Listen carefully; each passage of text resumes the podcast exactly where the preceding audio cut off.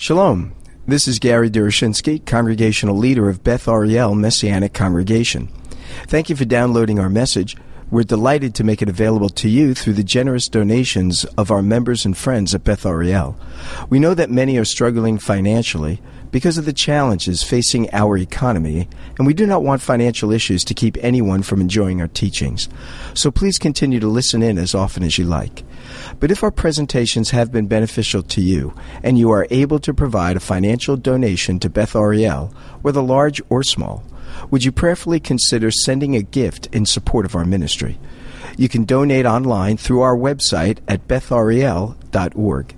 That is spelled B E T H A R I E L dot org. Also, please remember to pray for us that we would be responsive to the Lord's guidance as we reach out to the lost sheep of the house of Israel in the greater Los Angeles area. Thank you, and I hope you enjoy this message. And it's a significant passage because it becomes the paradigm, it becomes the basis, uh, the central experience in Israel's history that speaks about the nature of salvation. This becomes the foundation piece to help us understand what salvation is all about. That's why the prophets will say the day is coming when they will no longer say the Lord who brought us out of the land of Egypt and the house of bondage, but the Lord who drew us out from the north, south, and east and west and all the nations to which he has scattered us. The point is about regathering, but it's about ultimate salvation. Because at the point at which God will regather his people from the four corners of the earth is the time in which Israel will experience the gift of salvation nationally. As, sh- as Paul wrote in Romans 11, they shall, when he says, all Israel shall be saved. When the deliverer shall come from Zion and turn away all ungodliness from his people. So that time when Messiah comes, he'll regather all of his people. And when he regathers all of his people, not only does he gather them together, but he infuses them with the Spirit of God that they might experience the fullness of life. And thereby they become not only a national entity, but a spiritual body of people, a spiritual nation. And they shall all know me, Jeremiah says, from the least of them to the greatest. It is this chapter that speaks to us about the nature of salvation, what it means and what it is. It's a lengthy chapter. I want to take some time to read the portion because it is rather significant and I want you to hear what transpires. If you look at chapter 14 verse 1, the Lord said to Moses, tell the Israelites to turn back and encamp near Pi Hahiroth between Migdal and the sea. They are to encamp by the sea directly opposite Baal Zephon. Pharaoh will think the Israelites are wandering around the land in confusion, hemmed in by the desert. And I will harden Pharaoh's heart, and he will pursue them. And I will gain glory for myself through Pharaoh and all his army, and the Egyptians will know that I am the Lord. So the Israelites did this. When the king of Egypt was told that the people had fled, Pharaoh and his officials changed their minds about them and said, What have we done? We have let the Israelites go and have lost their services. So he had his chariot made ready and took his army with him. He took 600 of the best chariots, along with all the other chariots of Egypt, with officers over all of them. The Lord hardened the heart of Pharaoh, king of Egypt, so he pursued the Israelites who were marching out boldly. The Egyptians, all Pharaoh's horses and chariots, horsemen and troops, pursued the Israelites and overtook them as they camped by the sea near Pi Hahiroth, opposite Baal Zephon. As Pharaoh approached the, Israel, the Israelites looked up, and there were the Egyptians marching after them. They were terrified and cried out to the Lord. They said to Moses, Was it because there were no graves in Egypt that you brought us to the desert to die? What have you done to us by bringing us out of Egypt? Didn't we say to you in Egypt, leave us alone. Let us serve the Egyptians. It would have been better for us to serve the Egyptians than to die in the desert. Moses answered the people, do not be afraid. Stand firm and you will see the deliverance the Lord will bring you today. The Egyptians you see today, you will never see again. The Lord will fight for you. You need only to be still. Then the Lord said to Moses, Why are you crying out to me? Tell the Israelites to move on. Raise your staff, stretch out your hand over the sea to divide the water, so that the Israelites can go through the sea on dry ground. I will harden the hearts of the Egyptians so that they will go in after them. And I will gain glory through Pharaoh and all his army, through his chariots and his horsemen. The Egyptians will know that I am the Lord when I gain glory through Pharaoh, his chariots, and his horsemen. Then the angel of God, who had been traveling in front of Israel's army, withdrew and went behind them. The pillar of cloud also moved from in front and stood behind them, coming between the armies of Egypt and Israel.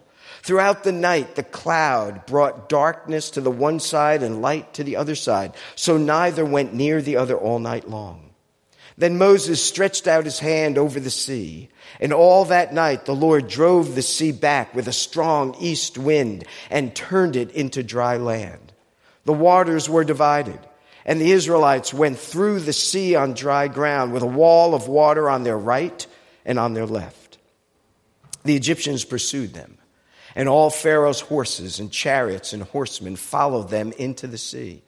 During the last watch of the night, the Lord looked down from the pillar of fire and cloud at the Egyptian army and threw it into confusion.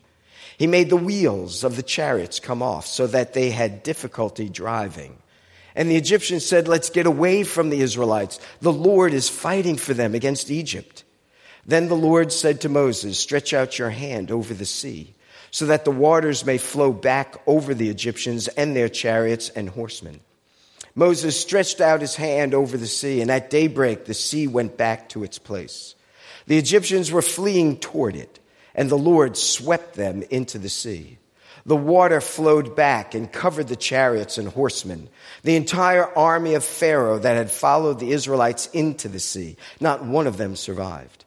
But the Israelites went through the sea on dry ground with a wall of water on their right and on their left.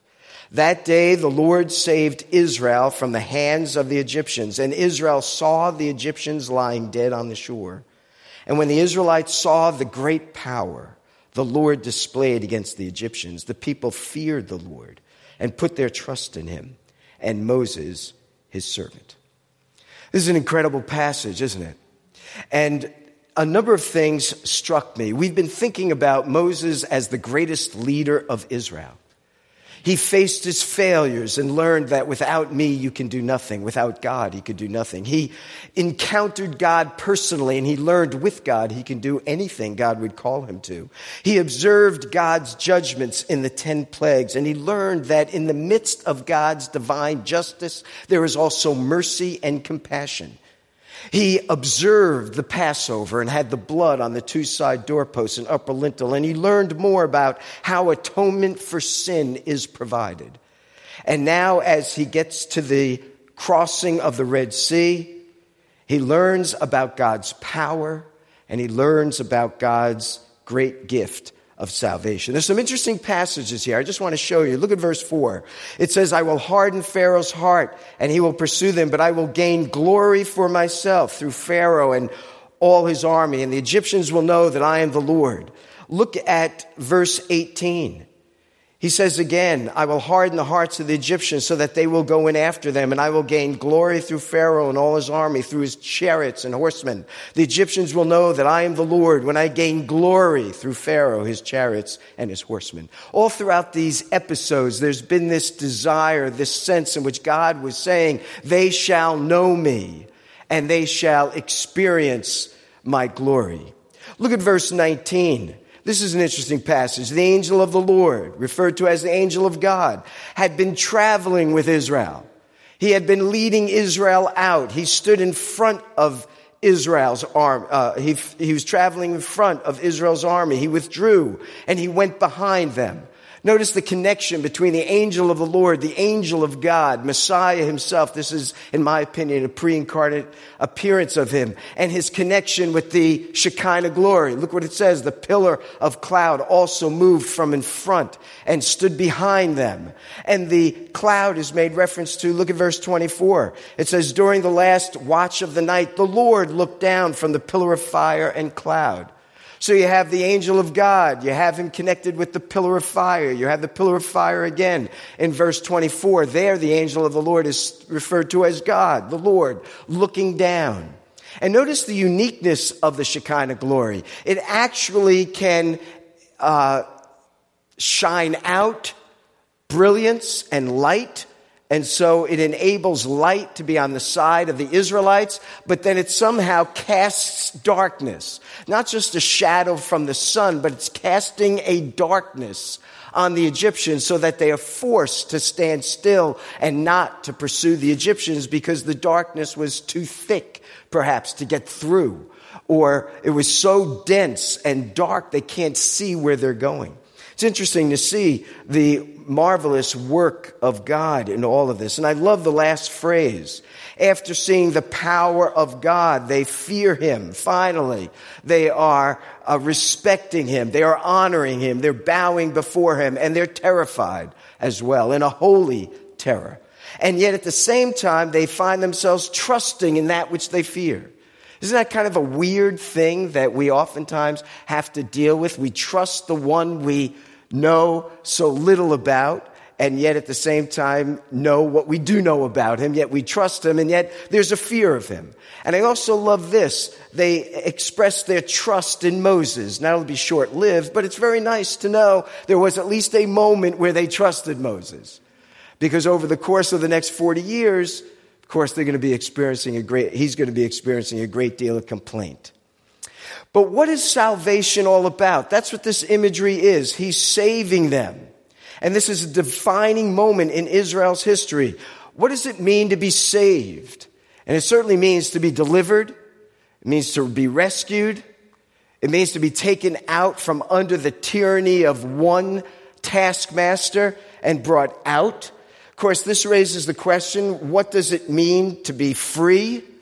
And what is it that the Israelites were saved from? I mean, when you think about it, they're saved from the Egyptians. They're saved from these taskmasters that had ruined their lives. But in another sense, they're being saved from not the Egyptian taskmasters, but their own taskmasters. I mean, look at the opening verses here. I hadn't really focused a great deal of attention on this before, but the Israelites are no longer under the tyranny of the Egyptians, right? They've already left Egypt.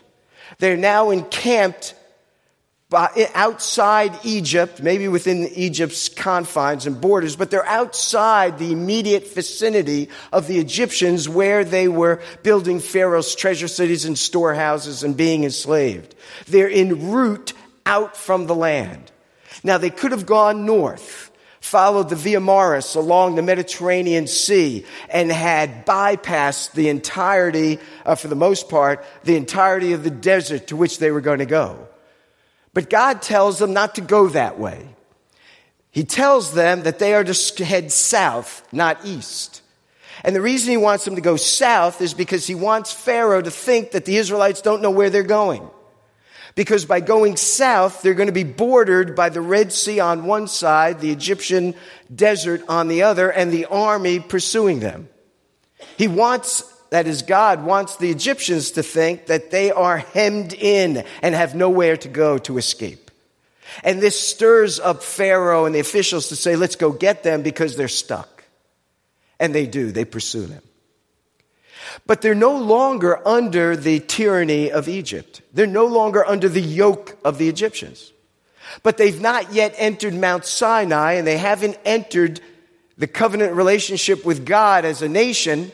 They've entered into the covenant by way of Abraham, but not the covenant by way of Moses. That's yet. So they're sort of in a no man's land between the yoke of God and the yoke of the Egyptians. Some might think that is freedom so that they're no longer under any yokes of any kind. They're completely free and an entity unto themselves. Modern humanity, modern uh, society thinks this way. We usually define freedom as having total autonomy, that we can do whatever we want. It was Hendrix in uh, one of his albums. He said, When it's time for me to die, I'm the one that's to die, so let me live my life the way I want to. And so there's this sense of real freedom is found in doing whatever you want without any controls or any accountability. And the Israelites had that for this moment. They were between Egypt and between the covenant. And yet the, the Israelites were still slaves. They may have thought they were free, but they were still slaves because look at what it says in verse 10. It says, As Pharaoh approached, the, the Israelites looked up and they saw the Egyptians marching and they were terrified. So they were slaves of their own fears. They were slaves of those things which they had no control over. The Egyptians are coming and they weren't completely free, for they were slaves of fear. But it's not only fear. Look what else they say. Was it because there were no graves in Egypt that you brought us to the desert to die? They're slaves of cynicism. They're slaves to complaining. They're slaves to imagining things that are not even true. Look what they also say. They said, Didn't we say to you in Egypt, leave us alone, let us serve the Egyptians? When did they say that? You know, they never said, leave us alone. We want to serve the Egyptians. In fact, if you look back in chapter 5, I think it's verse 29 or so, they acknowledge the misery and their desire to be set free and how happy they were that Moses came to deliver them. Now things have turned around and look what they're saying. Leave us alone. Let us serve the Egyptians. They even say this. They're slaves of their delusion. They say it would have even been better for us to serve the Egyptians than to die in the desert. Really? And what's really kind of neat when you think of what they're saying, he says, was what they were saying, was it because there were no graves in Egypt that you brought us to die? I mean, Egypt is full of tombs, right? What sarcasm that there weren't enough tombs in Egypt. You know, they're just all over the place that we are presently discovering. But the point is, and this is what salvation is really about, is that there is no such thing as not being a slave to something. There's no such thing as not being a slave to something. We're either slaves to outside taskmasters, like in the case of the Egyptians. We're either slaves to our own fears and inadequacies. Sometimes we're slaves to good things. We ought not to think that, um, that it's only bad things that can enslave us. You know, we can sometimes elevate good things to a point in which they become our masters. You know, I remember when I was in school, you know, I wanted to get certain letters, certain, you know, grades. And I became a slave to my studies so that if there were any interruption, you know, I was like beside myself because I am getting an A on this test. Nothing's coming in the way of it. Well, what was I saying? I was a slave to having to achieve a certain level of, uh, of uh, you know, of, of attainment.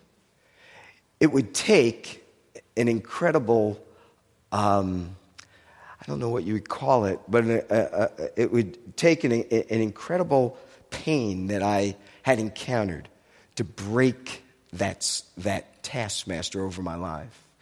I remember we were in Dallas, and I woke up in the middle of the night, and I was sweating, and I was crying, and Mary Lou said to me, What's going on? What's wrong? You know, what's happening? I said, I just had a nightmare. I said, What was the nightmare? I said, I was in my Greek class and I had this test and I had answered all these questions and I couldn't parse this one verb. And I woke up in a sweat with tears. You know, Mary Lou said to me, You better get some sleep. you know, something wrong, you know. I don't know if she said it like that, but if she did, I would, it would have been the right thing to say. From that moment on, I said, you know what? I'm not doing this anymore. I'm going to sleep at like 10, 11 o'clock. It'll be the exception, not the rule. And whatever grade I get, that's what I get. And you know, my grades were better. when I stopped making them my taskmasters. Nothing wrong with getting good grades.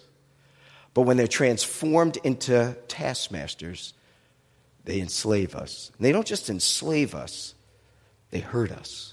Just like that, I couldn't sleep. You know, they don't treat us well. They are overbearing and they destroy us.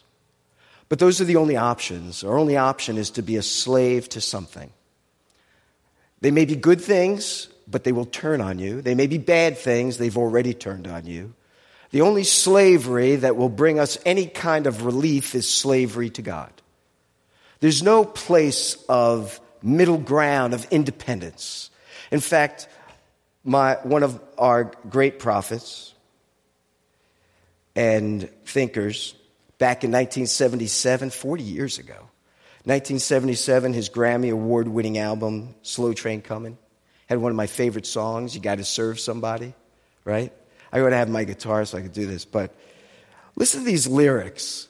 You may be an ambassador to England or France, right? You have a high position. You may be a person of, of recognition. He said, You may like to gamble, somebody that's pretty low on the totem pole. You may like to dance. You may be the heavyweight champion of the world. You may be a socialite with a long string of pearls. But you're going to have to serve somebody. Yes, indeed, you're going to have to serve somebody. It may be the devil or it may be the Lord. But you're a slave to something and to somebody. He says, You may be a rock and roll addict prancing on the stage. You might have money and drugs at your commands, women in a cage. You may be a businessman or some high degree thief. They may call you doctor or they may call you chief, but you're going to have to serve somebody. It may be the devil or it may be the Lord, but you're going to have to serve somebody. You may be a state trooper. You might be a young Turk. You may be the head of some big TV network. You may be rich or you may be poor. You may be blind or you may be lame. You may be living in another country, even under another name, but you're going to have to serve somebody. It may be the devil, it may be the Lord, but you're going to have to serve somebody. You may be a construction worker working on a home. You may be living in a mansion. You may be live in a dome. You might have guns. You might own tanks. You might be somebody's landlord. You might even own banks. But you're going to have to serve somebody. I love this line. You may be a preacher with your spiritual pride. You may be a city councilman taking bribes on the side. You may be working in a barber shop. You may know how to cut hair. You may be somebody's mistress, maybe somebody's heir, but you're going to have to serve somebody. Well, in uh, his style, we could go on reading more and more of, of this, but you get the point. Everybody is a slave to something. Salvation is being brought to a place where God is your slave, uh, is your master, and you have no other slaves, masters. um, or I should say, it's the point at which you are brought to where you have no other masters, but only God as your master.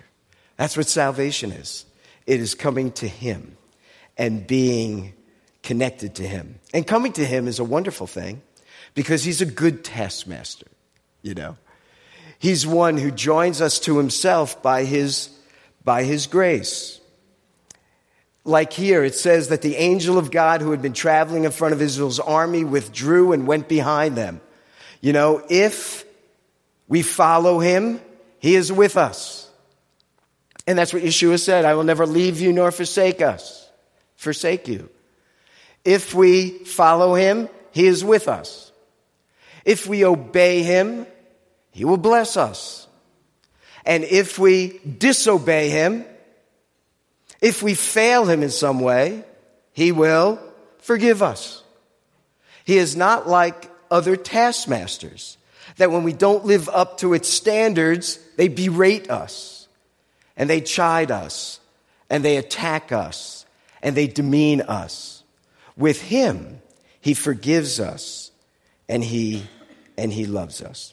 The question is what is in control of our life?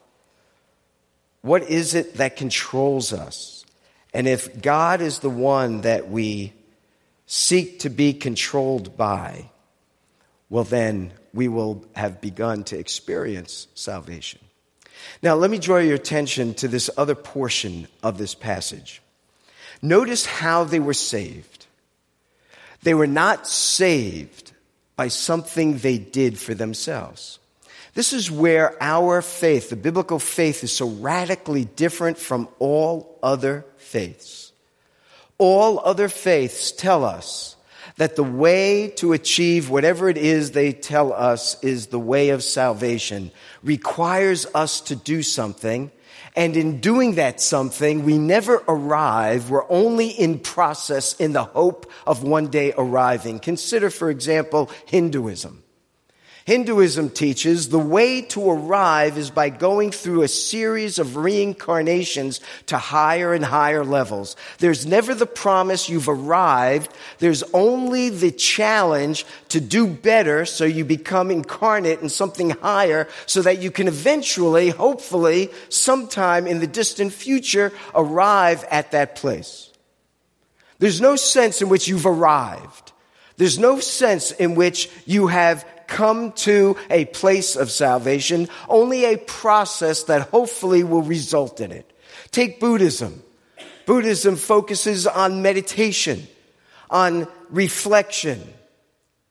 And if you learn how to do it well, maybe at some point in your life, you'll experience some enlightenment, some nirvana. There's no promise that if you come to Buddha today, you will have nirvana.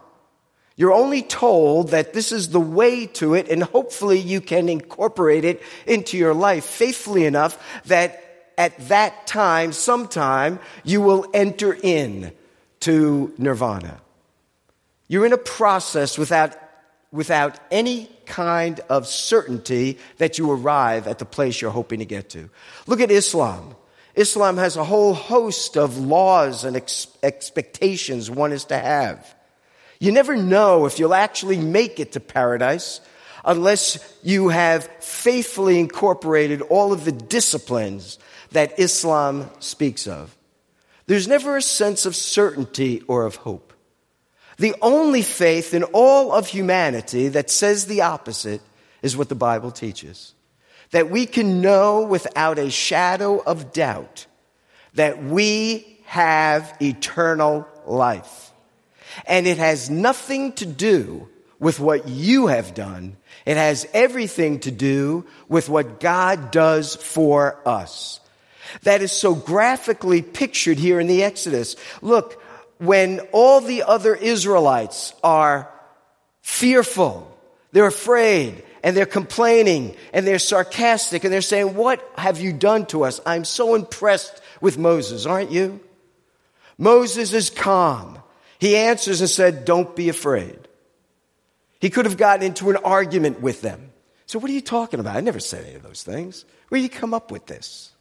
But no, he just says, Look, stand still and watch what God is going to do. Now, two things I want to say. One of the reasons why Moses could do that is because he already was a slave of God. And God had already assured him of him bringing the people out of Egypt. He told him that when he saw encountered him at the burning bush. It took a little while, but Moses now is at that point where he is a slave of God and he trusts him. So he says, Look, I want you to simply not be afraid, stand firm. You will see the deliverance the Lord will bring you today. And get this the Egyptians you see today, you will never see again. The Lord will fight for you. Get this. You need only to be still. Is that not a wonderful thing? You know, you know, to do it, just be still. Let me save you. Can you just let me do this? You know, and just be still. God does this for us. I don't know to what degree you want to push that, but I like the sense. You know what? We don't have to have our hands on the wheel all the time. We don't have to fight for our cause all the time. We can just say, Lord, I'm being still, and your will be done. Now, the Israelites had to move, but how did they have to move? You know, people say, how much faith does a person need in order to experience the salvation of God? Yeshua says, if you have faith like a mustard seed, the disciples say, Lord, we believe, but help our unbelief. Isn't that incredible? I want to believe, but I can't believe. Help my unbelief. Enable me to believe. Help me believe. And it made me think that when the Israelites walk across on dry ground, how did they walk across? Some probably came to that and saw the waves parted, right? It says the east wind blowing from the Sinai toward Egypt went right through the Red Sea and caused the waves to come up. That's how powerful the wind is going. That's how significant God's hands are, you might say, as He's holding it all up, right? So now how would some go through? There's some with incredible faith they're saying, hey, let's go. You know, and they're sort of hopping, skipping, jumping. Wow, look at this. Put their hand by the water. And, you know, and they're, then there are probably others saying, oh my goodness, oh my goodness, you know, uh, the thing's going to kill. I mean, who, you know, some of them were afraid. Some of them were probably, wow, this is awesome. But it didn't matter. All made it through whether they were the ones that were concerned this thing could fall on us at any moment, or those that went through and said, I can't wait to go through, and they get to the other side, hey, let's go back again forth, you know, just to see what that's like. There are some people who can do that. There are other people who are always like kind of nervous about things. But God said, just be still. I am saving you.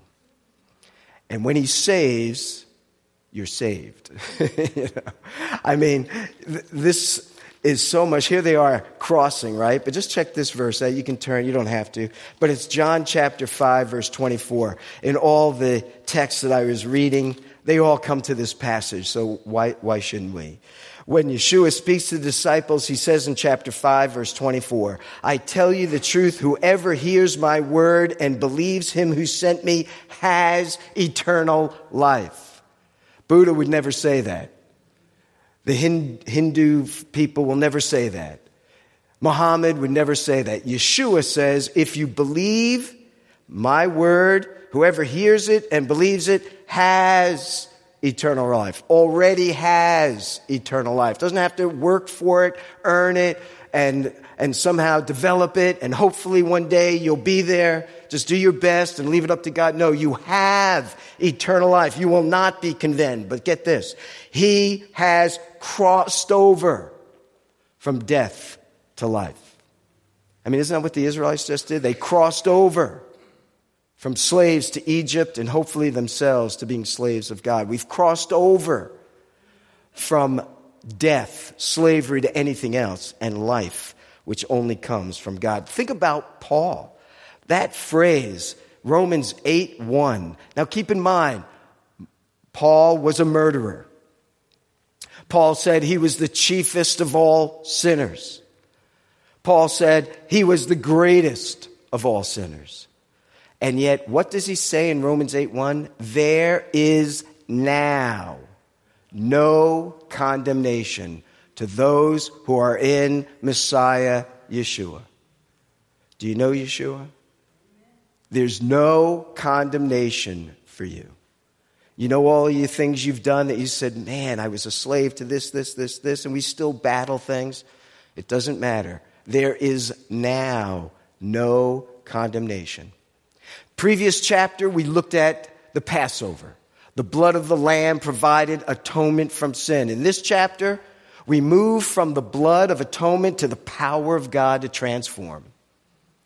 And what happens? The Israelites now trust God. They trust Moses. They believe in him. They've experienced a transformative work of God. The transformation takes place by God's power. The redemption takes place by, by the blood of the Lamb. you know? And atonement is provided is provided for us. And we need only be still. Now, I know that in our lives we think sometimes that God has brought distresses into our lives, challenges, difficulties, things that we might fear, because He's doing something to us. you know? And usually we don't think He's doing anything good to us. But I was reading a number of passages. You know, you're not alone if you think that. There are passages in the scriptures. For example, right here, we just read that the Israelites, when they saw the Egyptians pursuing them, they thought God had brought them into the desert to kill them. But God brought them into the desert to bring them through the Red Sea. I mean, everything is so backwards, you know? That's not the only place. If you want to turn with me, you can, but in 1 Samuel chapter 27, David thought the same thing. When he was being pursued by Saul, it says in 1 Samuel 27, but David thought to himself, one of these days I will be destroyed by the hand of Saul. The best thing I can do is to escape to the land of the Philistines. Then Saul will give up searching for me anywhere in Israel, and I will slip out of his hand. Look what David thought that I'm going to be killed by Saul. But what was the reality? Saul would die on Mount Gilboa fighting the Philistines, and David would one day sit on the throne. I mean, he thought the worst of his circumstances when God had the best of intentions. Think about Elijah. Elijah, when he faced Jezebel, he ran from her, right? After he has the rain come and all, and he runs from her. And he sits under the juniper tree and he says, Lord, take my life. I am the only one left of all the prophets. Take my life because Jezebel will kill me. But what happens? Jezebel is thrown from the parapet over the wall, and the dogs eat her body. But what happens to Elijah? He never dies. He's taken up in a fiery chariot into the very presence of God. He thought that moment was the end of his life when it had nothing to do with the end of his life. That's what I think salvation is. Salvation is being saved from all other taskmasters and recognizing we have one master who is not a taskmaster, to whom we are to be his slave. And that's what Paul says slave of Yeshua, right? I, Paul, an apostle, slave. That's what he calls himself over and over. That's how we ought to see ourselves. In closing, let me draw your attention to the book of Colossians. Since we are God's slaves, if you know him as Messiah, when you are in those places like David was, like Elijah was, like the Israelites were, we need to see things as they really are. God's got things fully in control. We can trust him, and he will bring us through. Rather than to become like the Israelites, to imagine the worst kind of scenario and the worst kind of possibility. Say, in the case of, of uh, David thinking he would be slain, or Elijah being slain, or the Israelites being decimated. We need to put our eyes on him and realize he has good things in store for us. Why? Because it says in Colossians, since then you have been raised with Messiah. Set your hearts on things above, where Messiah is seated at the right hand of God. He says, Set your minds on things above, not on earthly things. For you died, and your life is now hidden with Messiah in God when Messiah, who is your life, appears, then you also will appear with him in glory.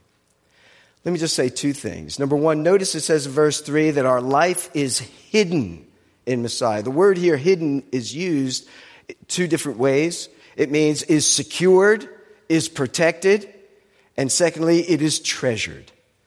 Yeshua uses this word when he speaks about treasures that are to be hidden because they're valuable and loved. When he says our life is hidden in Messiah, he means to say you're protected by him. And not only are you protected by him, but you are valuable to him. And therefore, he will only intend good things and do good things for you. And lastly, he says, Messiah is your life. So draw upon him when these moments come. Remember the truth of Yeshua is with you and behind you and alongside of you, and his care and compassion for you. Remember that there is now no condemnation, for God has not led us into our wildernesses for condemnation, but rather to see his power exhibited in some great way. We may not know that way, but it will appear at some point. Because there is already no condemnation, and therefore there is no reason for judgment. There's only reason for celebration and hope and joy in our Lord. Thank you for listening to our message. We hope that it serves to encourage you in your walk with the Lord and your service to Him. Do remember us in your prayers, and if you are able to provide a financial donation to Beth Ariel, whether large or small, would you prayerfully consider sending a gift in support of our ministry? You can donate online through our website at bethariel.org. That is spelled B E T H A R I E L dot org. Thank you again, and may our Heavenly Father richly bless you as you continue to follow Him. Shalom, shalom.